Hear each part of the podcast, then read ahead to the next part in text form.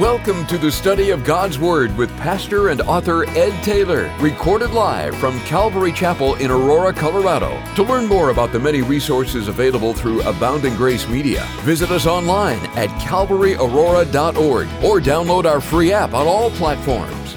And now, here's Pastor Ed to take us into our study. Amen. Would you take your Bibles and open them to Daniel chapter two?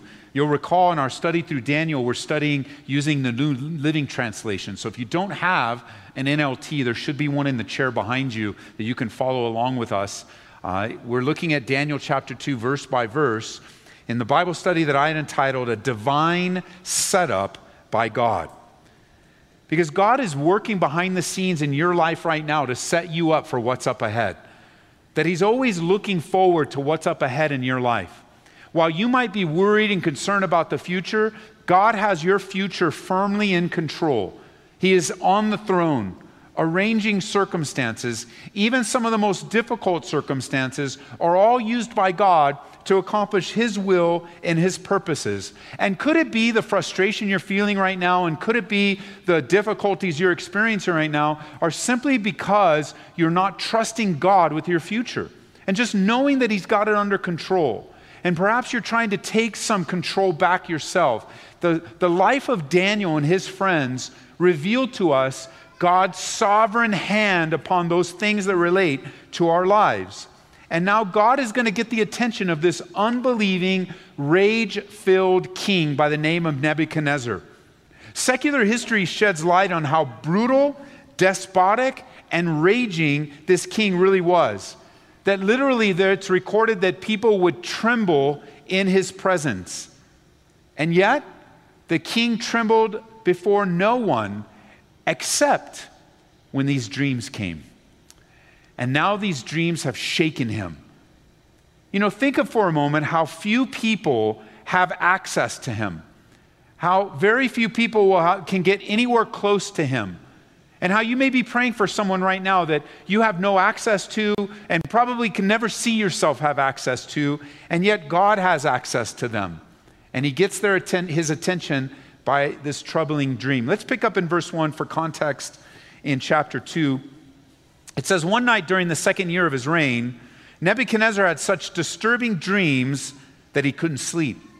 He called in his magicians, enchanters, sorcerers, and astrologers, and he demanded that they tell him what he dreamed.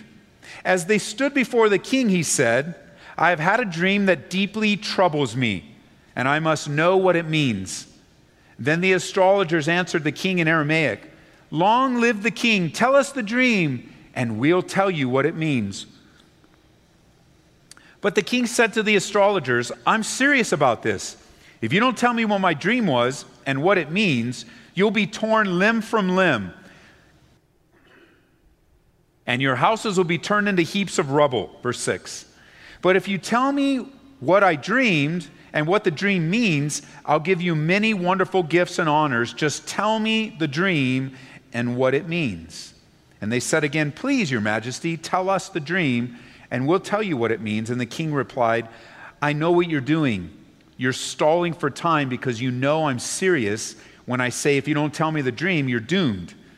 So you have conspired to tell me lies, hoping I will change my mind, but tell me the dream, and then I'll know that you can tell me what it means."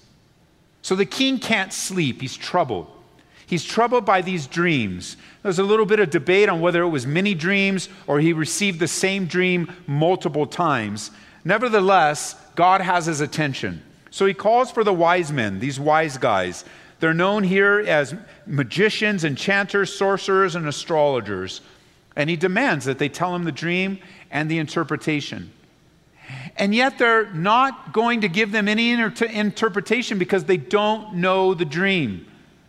Even today, as many people spend money on all this nonsense, astrology and, and palm reading and, and some of the television shows that are there, it's, it's all nonsense. They're, they're using manipulation techniques to draw you into a place of trust. And, and they're experts at body language. As they watch your body language and they take you in certain places and then begin to speak to you and they go, "Oh yeah, oh yeah," and you, they lead you on. These guys don't know. And I believe the king understood that. And that's why he's telling them, I'm not telling you anything. You tell me the whole package. And I don't believe he believed in these guys. I know that he was challenged in his life to the core. But now that it matters, before he could use these astrologers and enchanters and magicians as part of the as, as part of his controlling the kingdom. But now when it comes to his life, now when it comes to his life, he's calling them out for the reality that they really don't know what they're talking about. Haven't you found that to be true? Haven't you found that to be true in people's lives where they're so confident in things when it doesn't apply to them? And yet when it comes down to their life, then there's a real test. And the truth comes out. You know, the lies of this world. It's just the world seems to be one big lie. And the lie is that there is no God. Everything kind of funnels from there is no God. But the lies of the world, that the world really doesn't have the answer to your problems. The world really doesn't have the type of help you're looking for. The world really doesn't have sufficiency and strength. Doesn't provide hope. And yet, the Father provides that to us through His Son, Jesus Christ. Jot this down. Let me just share a few things to encourage you in the Word today as God becomes our all in all. And God's going to allow you to experience certain things in your life that shed all the little things that you've been depending upon so that God becomes your all in all. And according to Psalm thirty-eight, verse twenty-two, the psalmist cries out, "Come quickly to help me, O Lord, my Savior." In Psalm forty, verse seven, "As for me, since I'm poor and needy, let the Lord keep me in his thoughts. You are my helper and my Savior. Oh my God, do not delay." How about Second Corinthians chapter three, verse five? "It is not that we think we're qualified to do anything on our own. Our qualification comes from God." Or in the New King James, it says, "Our sufficiency is from God." Sufficiency, you are all sufficient by faith in him. Psalm nineteen, verse fourteen, "May the words of my mouth and the meditation of my heart be pleasing to you, O Lord, my rock and my redeemer." Psalm seventy-one, verse five, "O Lord, you alone are my hope. I've trusted you, O Lord, from my childhood." The king is in a place where not even those that he's trusted before can help him. Verse eleven, well, really, verse ten, "The astrologers replied to the king, no one on earth can tell the king his dream. And no king, however great and powerful, has ever asked such a thing of any magician, enchanter, or astrologer." Verse eleven, "The king's demand is impossible. No one except the gods," notice little g, "can tell you your dream, and they do not live here among people." And the king was furious when he heard this, and he ordered that all the wise men of Babylon be executed. And because of the king's decree, men were sent to find and kill Daniel and his friends. The book of Daniel, remember, is not so much about Daniel. Although he gets all of the attention, he is a prophet of God. And so the book of Daniel is going to be about prophecy. He also is a man that's dedicated. Remember, he's that man that said, that young man that says, "I will not defile myself with the king's delicacies." So he's a man of purpose. He's a man of decision. And so the book of Daniel is not only going to be a prophetic book, but it's also going to be a book of purity. But the problem we often make with books of the Bible or pages of the Bible or sto- true stories in the Bible is that we make those about the person. Listen, the Bible is not about you, and it's not about Daniel, and it's not about me. Don't forget this. Whenever you open the Bible, the Bible is about God. Anyone want to amen to that? Amen. That'll help you read the Bible. The Bible's not about you as much as it ministers to you. The Bible's not about a self-help type of book to help you in your times of trouble, although when you get to know God by faith, you find that he's your hope, he's your strength, he's your sufficiency, he's your salvation. But the Bible's not about helping you in your tr- troubles.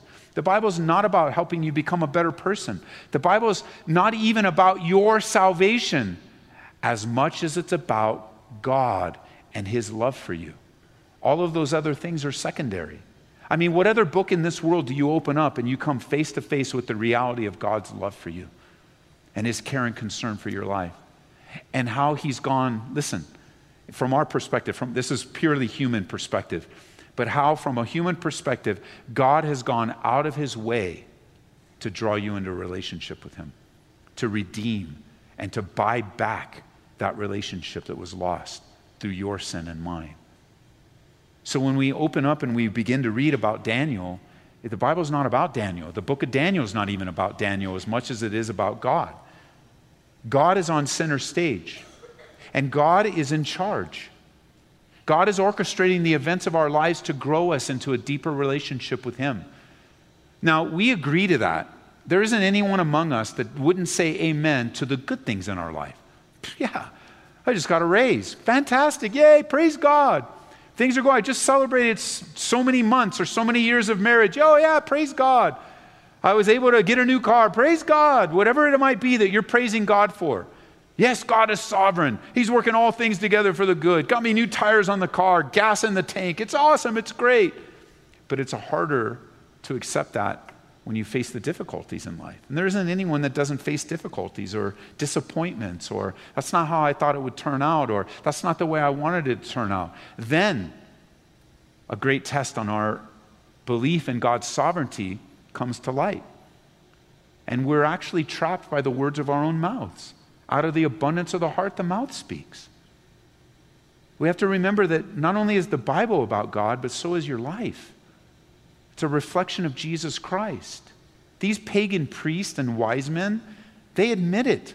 There isn't anybody that can do what you're asking, King. There's nobody. It's impossible. Maybe the gods could do it. Maybe our false gods could do it, but they don't live here. We don't quite know where they live. They changed their address and didn't tell us. We don't know where they are. They don't even offer up an answer. They don't even try to guess. They don't even do any incantations and do any weird dances, or they don't do it and puff, you know, and do some kind. They don't try anything. They admit that their gods let them down. Anytime you and I choose to serve a false god, your God will let you down. Your God will always, little God will always let you down. It's only the true one and true God that will come through. And He comes through for the good and the bad. And you look for Daniel, you kind of follow so far in chapter, by the time we come to chapter two, and, you know, he he has been treated wrongly in every way so far. He's been kidnapped. Uh, now he's going to be brainwashed. They're trying to force food and break his religious traditions. Uh, he's been separated from his family. We don't even have the story. He only has his friends, but they're not quite together all the time. And now, by the time we come to thirteen, there, he's going to be murdered. For what? What has he done? It, it's almost like we come to the life of Joseph and we're like, what's happened? What has he done? Well, he hasn't done anything. As a matter of fact, Daniel at this point is a man of obedience. As far as we, we know, he hasn't done anything wrong. He hasn't done anything worthy. Sometimes we associate our actions with the life circumstances, and if something bad happens, then we almost immediately, well, I must have done something bad. Well, here's an example. And, and let me say, there are times where consequences come when we do something bad, for sure.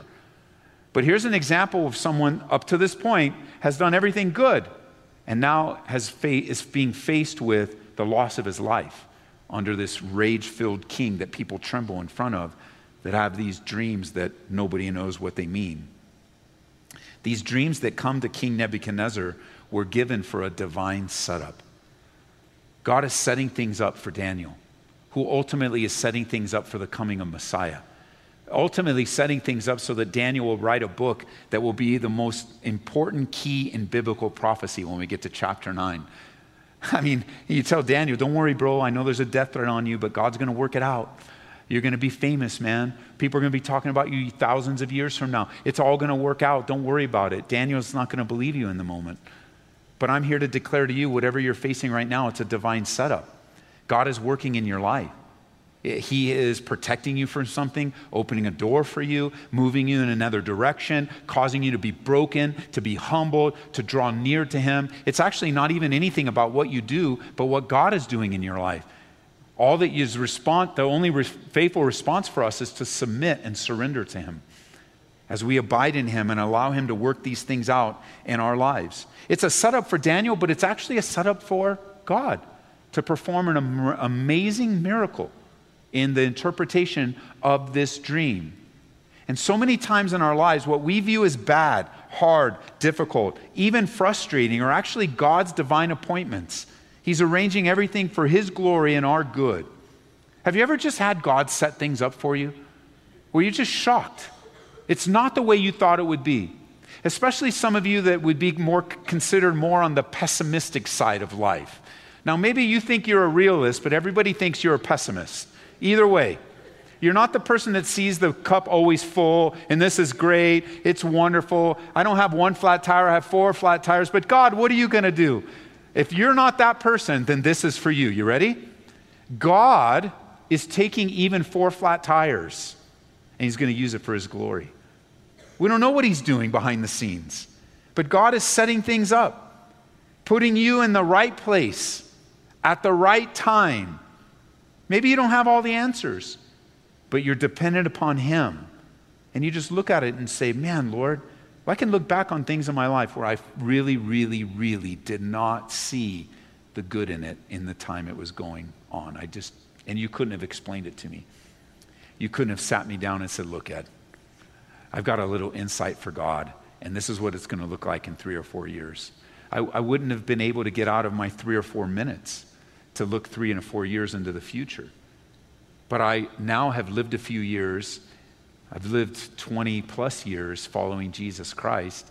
And as I look back now, I can see a lot of circumstances turned around for God.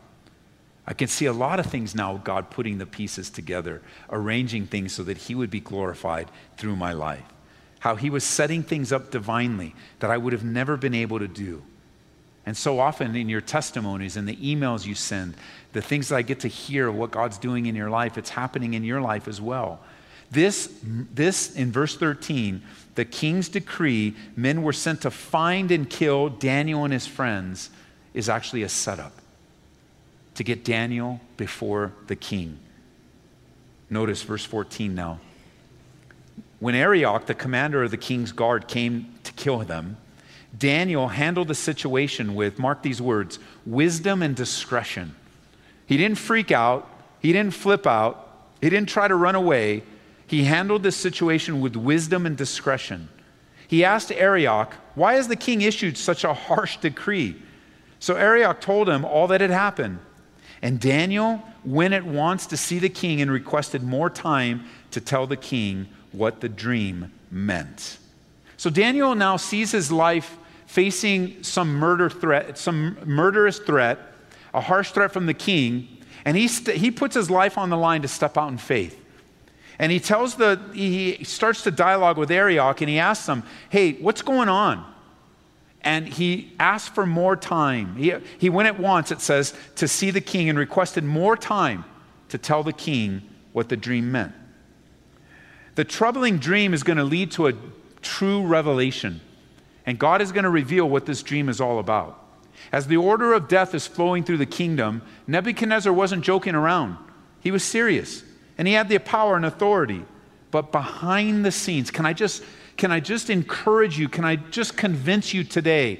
And can I remind you today, church, here in the sanctuary, downstairs, you might be watching online or listening live on the radio right now. Can I please just convince you that God is always at work behind the scenes? He is always at work. I don't know that there can be a more hopeless situation than being brought to the king to lose your life. And yet, in a spiritual sense, what did Jesus say? If you seek to gain your life, you'll lose it. But if you seek to lose your life, you'll gain it. Such a spiritual significance. I don't know that most of us will ever experience something like this. Most of us won't experience a situation like this. So what do we experience but this daily, continual call to die to ourselves? The choice between self-sacrifice and personal comfort and ease. Behind the scenes, we see the king's decree as an attempt by Satan to take Daniel out of the kingdom, out of this world, because while behind the scenes God is at work, behind the scenes the devil is at work. I don't want to give too much credit to the devil. I think that's a big mistake that the church makes today. But I don't want to, this pendulum to swing all the way over there and just not acknowledge that the devil's fast at work, whether it be the de- devil or the demonic realm. You know, the Bible says, think about some of the issues that you have with another person today, another person. You have an interpersonal. Most of the frustration in our life is rooted in another person. Is that not true? A lot of the issues in our life is interpersonal. It is our relationships, broken relationships, sin that gets in, and just weird stuff. But the Bible says that we wrestle not against flesh and blood. And so much energy is wasted as we argue and fight with one another. We're, we're just disobeying the Bible. It's not about the other person. But behind the scenes, so often, the situation's being used by the enemy to steal, kill, and destroy, to separate and to divide, especially within a church, you know, in a family. Families can't, can't stand div- divided. Churches can't stand divided. Countries can't stand divided. So we happen to be living in the generation is what? The most divided that really has been in recent history. Because it's behind the scenes. God is at work, but so is the devil. And as the time for Daniel's death is near, he meets this guy Arioch, this captain. Literally, he's the chief executioner. And with Daniel facing death, what does he do? I want to give you three things that you can't miss when you're facing great crisis, when you think all is lost, when, when you are at the end, when you're ready to flip out or you're flipping out right now. Notice what Daniel does. Number one, he remains calm. He remains calm. The situation's out of his control, but that doesn't lead him to be out of control. The situation's out of his control, but that doesn't lead him to being out of control. In the presence of God, he doesn't get flustered. In Proverbs chapter twenty-four, verse nineteen, it says, "Do not fret because of evildoers, nor be envious of the wicked." Don't fret because of evildoers. He answers the captain, notice in verse fourteen, he answers the captain as he handles with wisdom and discretion, wisdom and clarity, wisdom and carefulness. Like I, I like to say, in handling difficult situations, we need two things that are very helpful. We need to, number one, be prayerful. And number two, we need to be careful, because the situation can be, our our response can make things worse or they can make things better. But I mean, you don't have any control over the situation, so why lose control of your own faculties and your own relationship with the Lord? And why lose control of your faith in God, who has everything under his power? Today we would say he doesn't freak out. He doesn't flip out, which I think, I mean, when you, when you, you know, it's easier to teach a Bible study than to live through things like this. So I acknowledge that. I mean, it would be easy to go, oh man, I'm dead. I'm dead. I'm dead. All right, just do it now. Do it now. I don't even want to look. I'm going to close my eyes. Go ahead. I'm not even going to look at you. Just take, just do it. Just, just take me out. But he doesn't do that. He assesses the situation and he remains calm. Where does calmness come from? But for the believer, the indwelling of the Holy Spirit. It's the fruit of the Spirit, where God is flowing through you in love, joy, peace, patience, kindness, gentleness. And the one that's often forgotten, a fruit of the Spirit, is self-control, where you're able to walk in calmness. He's confidently steadfast with an answer.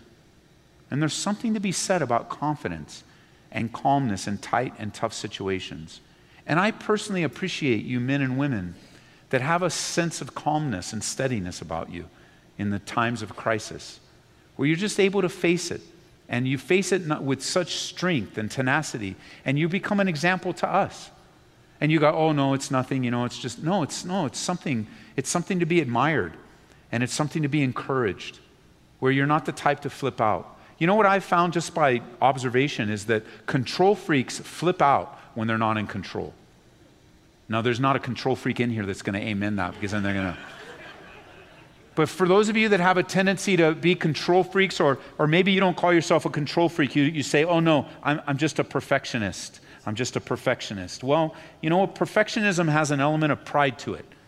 And it has a good element of pride, where you take pride in your work, you want to do a good job. That's fantastic. May God increase that in your life. But there's also a sense of pride that's not from the Lord, where you're just never satisfied.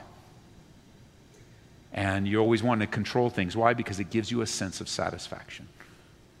It gives you a sense of peace. So that, just something to pray. Maybe this is like a word from the Lord. It's not actually in my notes, but you know, I think it's just something for you to pray about, that perfectionism and control has become an idol in your life, and it needs to be crucified before God. It's actually hindering your worship of God and making you less effective for the kingdom. Isn't it amazing how the devil and your own flesh will turn things around? That God can actually use your attention to detail, your love for doing things right for the kingdom. He loves that, but it can actually be turned against you and become an idol, idolatrous, prideful thing in your life. Daniel stays calm. The Bible says in Proverbs fifteen, verse one, a soft answer turns away wrath, but a harsh word stirs up anger. My pastor Jeff used to share this, and I jotted it down. He said, uh, he would share this. He said, the robin to the sparrow, I should really like to know why these anxious human beings rush about and hurry so.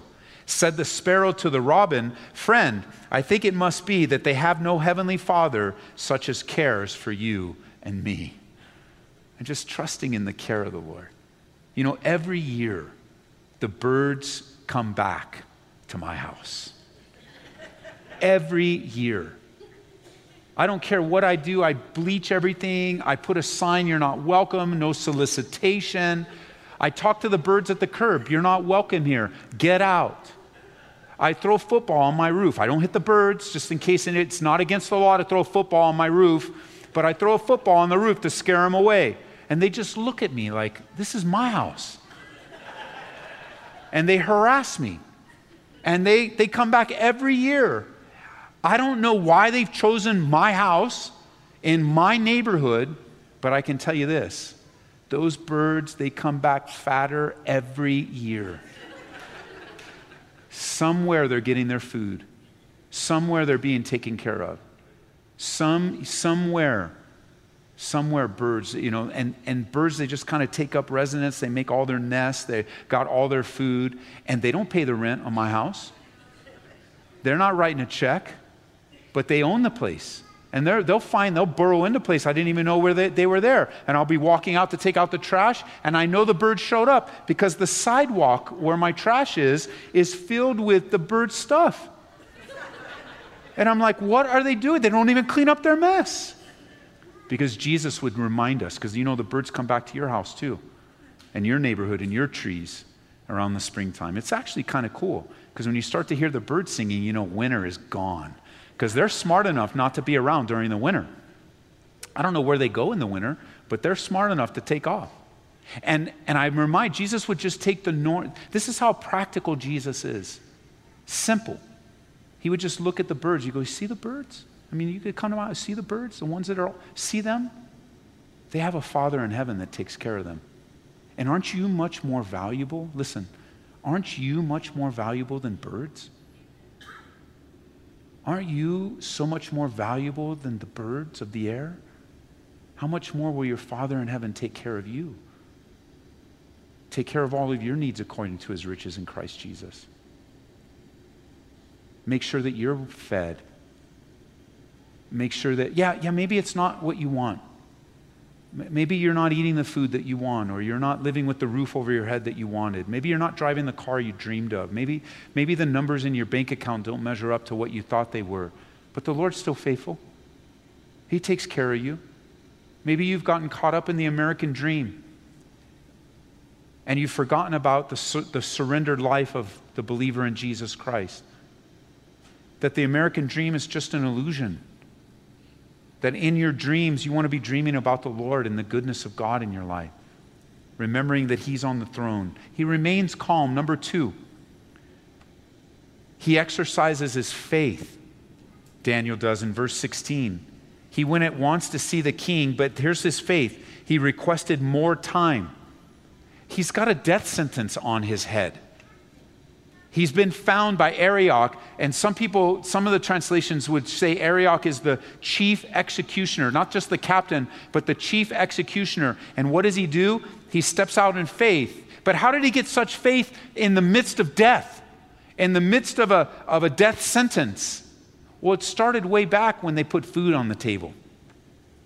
It started back when, remember, come back in the beginning, turn back to the beginning in chapter one, where we find that as they're taking to, as they're taking, taken captive, and all the food was set before them. Remember verse eight? In verse eight in chapter one, Daniel was determined not to defile himself by eating the food and wine given to them by the king. And he asked the chief of staff for permission not to eat these unacceptable foods. Or in the New King James, it says what? He purposed in his heart. Faith leads to purpose, and purpose leads to faith. It always starts with faith. And faith grows by obedience. We have it backwards. We think somehow if we obey, then we'll have more faith. No, it starts with faith, because the Bible says without faith, it's impossible to please God. And so it starts with faith. It starts with trusting God. You look at this situation and you go, this isn't good, this isn't, but I trust God with my life. And then it's followed with a test. And that test is met with, no, I'm not going to eat this food. I'll, I'll die, I'll die right here on the spot. I'm not eating. Would you please let me? And then he, he arranged that. Hey, we'll just be vegetarians. And if, you know, if God's not in it, then we'll just see where it is. But if God's in it, then I won't have to defile myself. And now, how would he know? How would he know about this dream? How would he know that he's going to face death? How would he know? He wouldn't know. And that's why God's training us to be faithful with the little things. That's why the Bible says not to despise the days of small things, but to be faithful with what's before us. Some of you are waiting for great, big, grand plans to unfold in your life. You're wondering why God hasn't done this yet and why God hasn't done that. And you, you have a missionary. I, I, I, one of the reasons we want you not just to support missionaries, but the reason why we give so much time to missionaries here is because we want you to be one. So you're here and you go missionary, but some of you are not so excited. You're like, oh, I want to be a missionary. Poor me. I'm never going to be a missionary. Why do they get to be missionaries? And it's just a battle you have. I'm not judging you. It's just the reality. Instead of being happy with them, you're kind of looking at your own life and go, woe is me, and why don't I have? And and look at and and and you're wondering, well, why isn't God doing this big, great work in my life? Well, because you haven't done what he's told you to do, right? Just in front of you. And you say, Ed, well, what has he told me to do? I don't know, but you know. And you can't sidestep the small things to get to the big things, because big things really in the kingdom of God are just a series of small things. Built up, faith upon faith, grace upon grace. Daniel encouraged me. He was calm, but he also exercised faith. He put his faith on the line. He went and asked for time so he could interpret the dream. He's not known as a dream interpreter. That, that's not his title. This is the first time it's even mentioned, but he asked for help. He asked for time. He actually persuades the executioner to give him a little bit more time. Do you think God was behind that? I don't know what it is. There's a soft time in the executioner's heart. Sure, I'll give you a little extra time. What was he thinking here? He didn't have the answer. But really, what did he have to lose? If he failed and God didn't give him the answer, he'd die and he'd be in the presence of God. So what did he have to lose? The fear of man is so, so ugly. It's just something that, you know, the fear of man, the show partiality to men. I, I recently saw it come up in my life. And, you know, it had gone away for so long after the loss of my son, and, and I just stopped caring about those things. You know, I just stopped. My, my life was almost like in survival mode, and I just was desperate for God. And now as God's bringing healing in my life and I'm getting a little bit stronger, man, I saw this glimpse of the flesh in my life where I had a real genuine second thought of fearing man. And not just fearing man, like, but in but wanting to impress, or what if I say this? Like, like it's just a weird thing that goes on in our lives. And I'm grateful now that I have perspective in my life where I already had made the decision. I had already made the decision, and then a couple things happened, and in my mind, I'm like, I don't know, maybe I should make a different decision. Anybody, is it, are you guys all just judging me right now? Like, anybody ever have something like that? Or you made a decision, but then you're like, I don't know, maybe, I'm not sure. Like, well, what about this? And how about this happens? It's like, no, God's already spoken. And God was just showing me, Ed, man, there's a lot of flesh in your life. You haven't conquered that. You haven't conquered it. You're going to see it many times in your life. So just stay close to me, because whenever you're abiding in Christ, you are living the conquered life. Do you know that? In Christ, you have conquered sin and death. In Christ, you've conquered the fear of man. In Christ, you've conquered this desire to impress. In Christ, you are well-pleasing to God. It's the place to be. And so even it was just a brief moment. What I just described to you, I took more time to describe it than what I felt. It happened that fast. I'm like, no. No, this is what God wants me to do. And this is what I'm going to do. And the chips are on the table. This is the word that God wants me to share. It was actually a Bible study to deliver. That's what it was. God gave me a Bible study to deliver, and for a brief second, I, did, I almost decided a different study. Imagine that. No, we want the word of God in our lives, and we want to do and to do exactly what he tells us to do. That's where Daniel is. He inspires me. Like, what has he got to lose? What do I have to lose? Remember, Jesus said, don't fear man that can only kill the body. Don't, don't have that kind of fear. That's the worst that they can do to you. But fear God, who can take the body and soul. Live with a healthy fear of God, and that'll build your faith. And here this, in this man of great faith, he's not trusting God for a blessing. He's not trusting God for a hundredfold return. He's trusting God with his very life and his very breath and his very being. He's in that level, and it encourages me. Notice now verse seventeen. We'll get to the third one. Then Daniel went home and told his friends, Hananiah, Mishael, and Azariah, what had happened. And he urged them to ask God of heaven to show them his mercy by telling them the secret, so they would not be executed along with the other wise men of Babylon. And that night, the secret was revealed to Daniel in a vision. And then Daniel praised the God of heaven. And that's how fast God can work. What does he do? He goes back and calls a prayer meeting. And he says, I need help. My life is on the line. Let's ask God to reveal what the dream means. And he prays, which is number three. Simple enough, but prayer is so often neglected. I mean, we, even our time of prayer here as we gather together as a church can be so become so routine, so ritualistic, where some of you don't even pray in ten minutes anymore. You just endure the ten minutes so you can get to the Bible study. But God does more in ten minutes of prayer than he can in forty-five minutes of Bible study. We need to press in, church, not way, not fall back. We need to lean into the things of God. And you have a big burden today. It's not a Bible study that's going to solve it. It's not a worship song that's going to solve it. It is the God of heaven that you meet in prayer. He'll solve your problem. But if you pull back and you're just looking at how you will be self-satisfied, because I love Bible study just like you do, but I need to love God more than Bible study. And I love prayer more than more just like you do, but but I need to love the God of prayer more than I love prayer. That God, he's rearranging and recalibrating our church family to seek ye first the kingdom of God and his righteousness, and then all these things will be added unto you. And he prays, and he gets his friend praying. That's real fellowship. Real fellowship surrounds talking about the things of God together. That's true koinonia. Sharing one another's burdens. You know, in the buzzwords of the church today, it's all about community and all. Listen, community is connecting with other people. You don't need a ministry to have community. There's no such thing as a ministry of community. You're in Christ, you're sitting next to somebody, you're in community. And you go, well, Ed, I'm on the radio, I'm all by myself in the car. Well, when you get out of the car, go find somebody, you're in community. You're in people or people or community. It doesn't need to be a buzzword. Just talk about the Lord with people. You're instantly in fellowship. And you come together and pray. And God, come through. I'm a dead man. I need to know what's happening. This is an open door. Daniel didn't rush in with presumption. Perhaps God wanted him to die. Perhaps.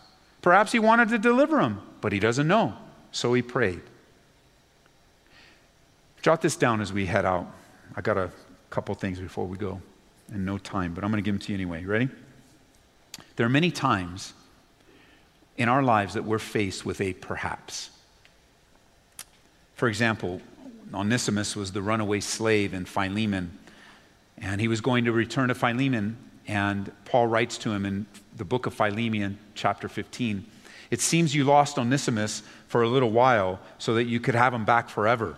He's no longer like a slave to you, he's more than a slave, for he's a beloved brother, especially to me. Now he'll mean much more to you, both as a man and as a brother in the Lord. Now, Onesimus wouldn't have been able to tell this, but perhaps he ran away in order to get saved and become more valuable to, uh, to Onesimus. Philemon would become more valuable. At, Onesimus would become more valuable to Philemon. Now, we can hang on that word some of the most difficult things we're facing. Perhaps God's working something far greater out in our far greater in our lives. Perhaps there's something I need to learn about myself, about others, something I need to glean. Perhaps there's something I, I have that God wants me to give away. Onesimus, he left Rome, he left for Rome as a slave, but he returns as a brother. Philemon, he loses a servant, but he's going to gain an eternal friend. And today, perhaps God is allowing that difficult decision to teach you. Perhaps your marriage is struggling for a while that is actually in God's plan. Perhaps that layoff is being used to build you up. Perhaps your singleness is all a part of the, the plan that God wants to use you and wants you to be. Perhaps it's that open door of faith to trust in Jesus, who's promised to never leave or forsake you. But when you're backed into a corner, when circumstances have you in a tight place, Daniel, he's calm, he, re, he exercises his faith, and he prays. Consider that. And notice, as we close in verse twenty, he said, praise the name of God forever and ever, for he has all wisdom and power. He controls the course of world events. He removes kings and he sets up other kings. He gives wisdom to the wise and knowledge to the scholars. He reveals deep and mysterious things and knows what lies hidden in darkness, though he's surrounded by light. I thank and praise you, God of my ancestors, for you have given me wisdom and strength, and you've told me what we asked of you and revealed to us what the king demanded. You know, verses twenty, twenty-one, twenty-two, and twenty-three would never exist had Daniel not experienced great. He still doesn't even know if he's going to be alive, but he trusts God. Remember, we read the book of Daniel, we know the whole story. Daniel doesn't know the whole story of his life yet. He's just walking moment by moment by faith. And he has the insight, and he believes God from the insight. Is that this has got to be from God. And after he reveals the dream, he doesn't take credit for it, but he gives God the glory. Not only does he praise him, but he offers up a song of thanksgiving. Calm and confidence, faith and prayer leads to praise. And you, I guess you can add number four when, if you want to add number four, uh, when, when faced with great difficulty, after you pray, you praise. You just rejoice. Too often we have it backwards. Let's try to please the king and do what we can do to make people happy, but we miss it completely. God specializes in miracles and impossibilities. He is the God of miracles. You might be in a jam right now, just so you can learn this truth firsthand, so you can see your own flesh, what other people see in your life. But God wants to show you personally. That's your flesh life. It needs to die. You need to crucify that. You can't nurture it. You can't coddle it. You can't, even if people around you help make excuses for you, you will never live that deeper life of faith until you kill the flesh. There's no good thing that dwells in my flesh. The fear of man, when I come into the pulpit, can never take root in my heart, or I will no longer be a man of God. I'll be a man of Ed, and that will be a disaster. And I wonder what it is that God's teaching you to be a man or a woman of God, and not a man or a woman that fears man more than they fear God, because you're faced with an impossibility, because it's out of your control, because it's life-threatening, and it's devastating, and it's crushing you. Maybe it's not so serious. Just something happened you didn't like, you didn't think it was right, and, and now, like, what's God showing you? So that you might grow in his grace, that you might become the man, the woman that God wants you to be. Some of you have never trusted this way before, ever. You're struggling with issues in life, and yet you don't know what to do. You have no Savior. You have no Savior. You've got religion. You've got church attendance. You got a brand new Bible, but you've got no Jesus. You don't know him personally. You've never surrendered your life to him. You never asked him to forgive you of your sins by acknowledging what a sinful person you are, that you've sinned against a holy and a righteous God. Like, God is, God is in the business of saving souls. We've got to look at this. I want you to, I want you to see it. Turn over to Luke chapter six, and this is where we'll close. I've just been meditating on this, and, and then I see it in, this, in, in the context of this. You know, I prepared this message a couple weeks ago, and I was looking at it again today and just refreshing it in my mind and my heart. Go over to Luke chapter six, because so often we're just in these situations where some of you are still not convinced that God works the impossible. And all that's waiting for you is for you to believe him, for you to believe him. Notice in verse six of chapter six, it's one of those episodes in the life of Jesus where he meets this guy with the withered hand. And on another Sabbath day, a man with a deformed right hand was in a synagogue while Jesus was teaching. The teachers of religious law and Pharisees watched Jesus closely. If he healed the man's hand, they planned to accuse him of working on the Sabbath. Listen, you're in church leadership here. You serve somewhere in this church. You're listening. You're a pastor somewhere. You can become like this, where Jesus is in your midst and you're only looking for ways to accuse. Can you imagine? Jesus is in their midst and they're watching him carefully. Why? Because they want to find a mistake in his life so they can accuse him. On a side note, I just know people walk in and out of this church wanting to find wrong things with it so they never have to come back. It doesn't take long to find wrong things in a church, so I'll just let you off the hook. There are a lot of wrong things here, both things that are seen and not seen. And the only time we'll ever be without wrong and without sin is when we're in the presence of the Lord. So welcome to the club. You're part of the wrong. You're, you've got sin in your life too. And, and you're going to, it doesn't take long. You go, well, I wonder if this is a church for us. I don't know if it's a church for you, but if you find something to accuse us of, you'll find it. And then what will that lead your life? But if you find a place to go, and I think God called me here. I'm going to plant myself down. I'm going to go through it with the long haul. Hey, man, welcome. That's how we got here. God is doing a great work. And don't just walk around looking how to accuse people, pointing out people's faults. You become like a Pharisee. You, you don't want to be that. You don't want to be in the midst of Jesus and like, oh, they planned to accuse him. They were already planning it. Notice verse eight. Now, Jesus knew their thoughts. And so he said to the man with the deformed hand, come and stand in front of everyone. Can we just pause there for a second? Was this possible for this guy to do? Yes or no? Get up and walk over to me. Was it possible? Yes, because his problem's not with his legs, the problem's with his hand. Let's just be real simple here. It's not, not a trick question. So when Jesus tells him to get up and do something, he could do it. Yes? And isn't that most of our lives? God calls us to do stuff we can do. I think of tithes and offerings. The easiest thing, one of the easiest things a believer can do is to give to the Lord a portion of what he's already given to you. You're not, you're not doing it by on a credit card. You're not doing it by one day I'll get paid and I'm going to get. No, whatever God's given you, you're to give back a portion of that to the local church for the work of the ministry that you belong to. It's so easy, so easy. And yet statistics say that less than two percent of any given church actually gives like that. two percent. That's not a lot of people in the church giving, but it's easy. I, I think so many things, they're just so easy, so easy to do. For him, this was where it is. Come and stand in front of, um, of, of everyone. Come over here. And it says, so the man came forward. Was that a miracle? It's just, we're talking today, we're almost done. Was that a miracle? It wasn't a miracle. Because a lot of the things that the Lord calls us to do don't require a miracle. That's just, Jesus knows what he's doing here. And this guy doesn't know yet that his hand's going to be healed. All he was told is get up and come over here. So what did he do? He got up and he came over. That's how Daniel's living his life. But it doesn't end there. So the man came forward, verse nine. Then Jesus said to his critics. So the guy's standing there, but now he's talking to the critics.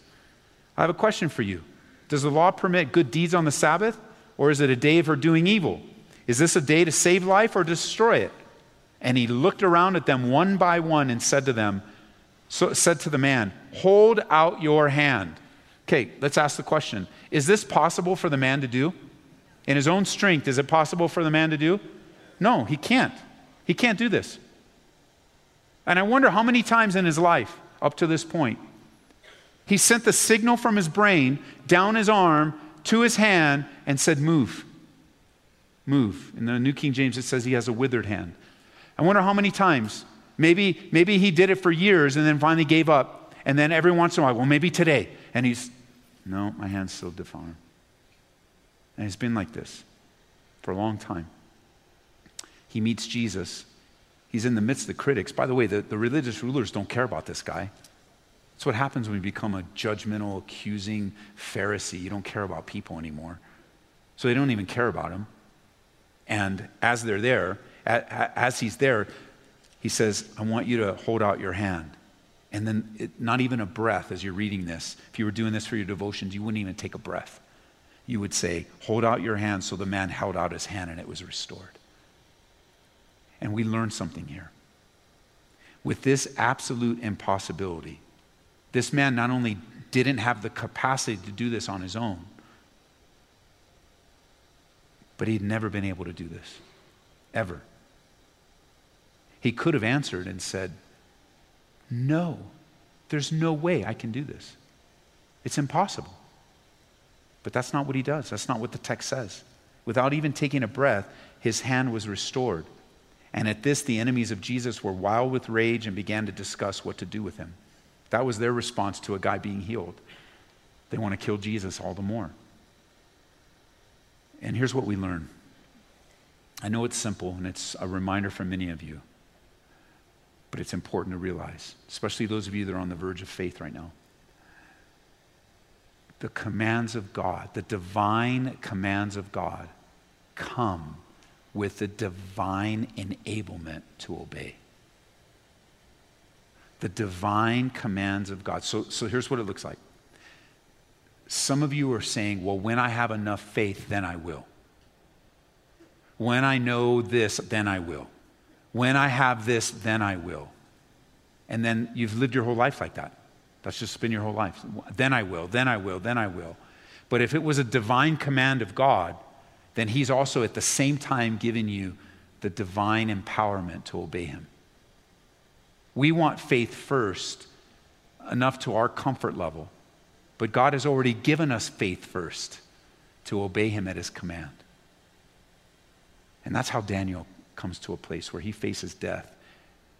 And he's actually shown in the text as in control. God has given him the ability to be in control of the situation that's outside of his control. Isn't that amazing? Like, Daniel inspires me, because you got situations out of your control, but you don't need to lose control. Well, Ed, what do you mean?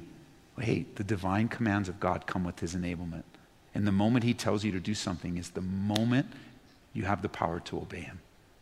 And so, Father, we're asking you to give us encouragement and inspiration in the life of Daniel. As we gather together on this Wednesday, I know so many churches are going away now, even from midweek services. But God, we love coming together midweek. We love that encouragement and that boost. We love that ability to gather together. We love all the guest teachers that come through. We love the testimonies, and we love the baptism nights, and we love our midweek Bible study, and we love to study your word together, because not just for academic, not just to know the Bible, but to know the author of the Bible. So thank you for the true story of Daniel. Thank you for this um, example of calmness, this example of, of staying strong, um, exercising his faith that he already had, that you'd already given him. Thank you, God, for the privilege of, of watching him pray and then praise. And he hasn't even shared the dream yet, but he believes that what you're doing in his life is true. And I just pray for a, a, a strengthening of faith among us today. I pray, God, that you would just encourage, that, that maybe a part of the flesh, like in my life last week, was just showed up. I was so ugly that if I never shared it, Lord, it would just be between you and me. And I wonder how much how much flesh is in this room that you want to crucify. Not because you judge us, Lord, but because you're cleansing us. We're becoming more like you. And we don't want to live in the fear of man. We don't want to live in the critical spirit. We don't want to live with an accusatory heart. We don't want to live separate and divided and broken relationships, Lord. I just pray for that work of rec- reconciliation, restoration where it lacks, that both parties would meet together in humility at the foot of the cross. That, Lord, even in some things that we have no control over, we have con- control over our relationship with you. And may you be well pleased in our lives. And if you're here today and you've never given your life to Jesus Christ, then that is why God has brought you. If you're listening to me right now, God has orchestrated this divine setup so that you might turn away from your sins and receive Jesus Christ as your Savior. And before we leave, I want to invite you to receive the Lord Jesus Christ right here, right now. And if that's you, I'm going to ask you to stand up right where you are and walk right up here to the front, and I want to pray with you. So wherever you are, uh, I want you to, as, as Jim leads us in this final song, we're all going to sing and pray as a church, and while we're singing and praying, the Holy Spirit's going to be moving, and I want you, if you're here today, so I want to pray to receive Jesus Christ as my Savior. Just stand up from your seat and come forward. The rest of you, let's stand together, and let's sing this song, and we're going to wait for you, for you to come and respond to the invitation to follow Jesus today. So just come up. Don't worry about what people think. It's no big deal. Just come on up and let the Lord work in your life. So let's sing, church, as we head out and wait and pray for the Lord to work. We pray that you've been encouraged by this Bible study delivered live from the sanctuary of Calvary Aurora. For prayer or a copy of this study, call us at eight seven seven, three zero, GRACE. That's eight seven seven, three zero four, seven two two three. Or visit us online at calvary aurora dot org. Be blessed as you worship Jesus this week.